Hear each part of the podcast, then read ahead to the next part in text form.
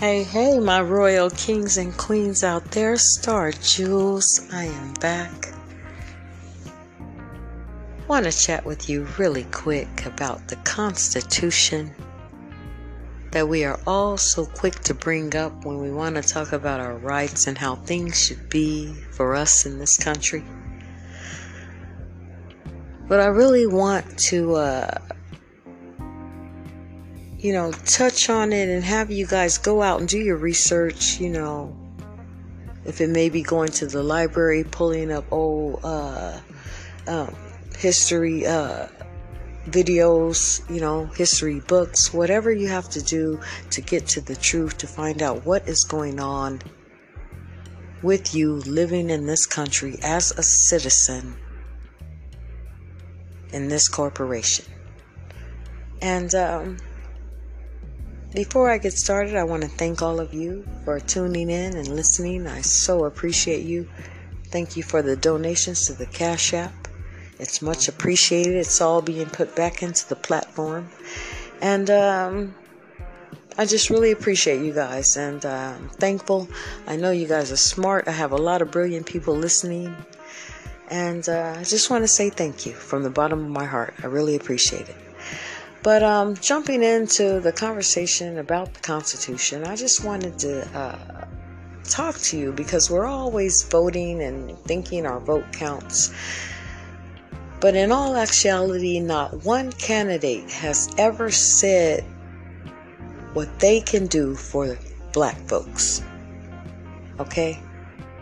You know, since they preach that uh, they will make it the land of opportunity for everyone, you know? But really, this is the trickery of the game of the so called Constitution and how it evolved, where the powers that be would, you know, use terms that apply to whites and other terms that apply to blacks.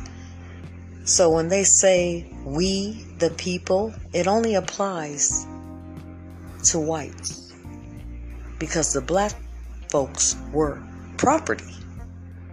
Always happened. And brainwashing those who are looking up to them and listening and believing in these civil rights leaders when they tell us we have rights, you know, we're all equal, we all have rights. When nothing could be further from the truth under the Constitution. You know, it was one of the first affirmative action plans strictly for whites. And also for those people who pass for whites. Blacks are the only folks in this country who don't pass for white will never pass away.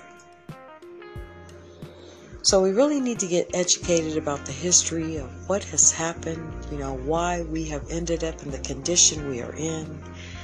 You know, what is the solution for us to get up out of this condition? How we're going to come together in cohesiveness, you know, and build an empire, a pyramid for ourselves.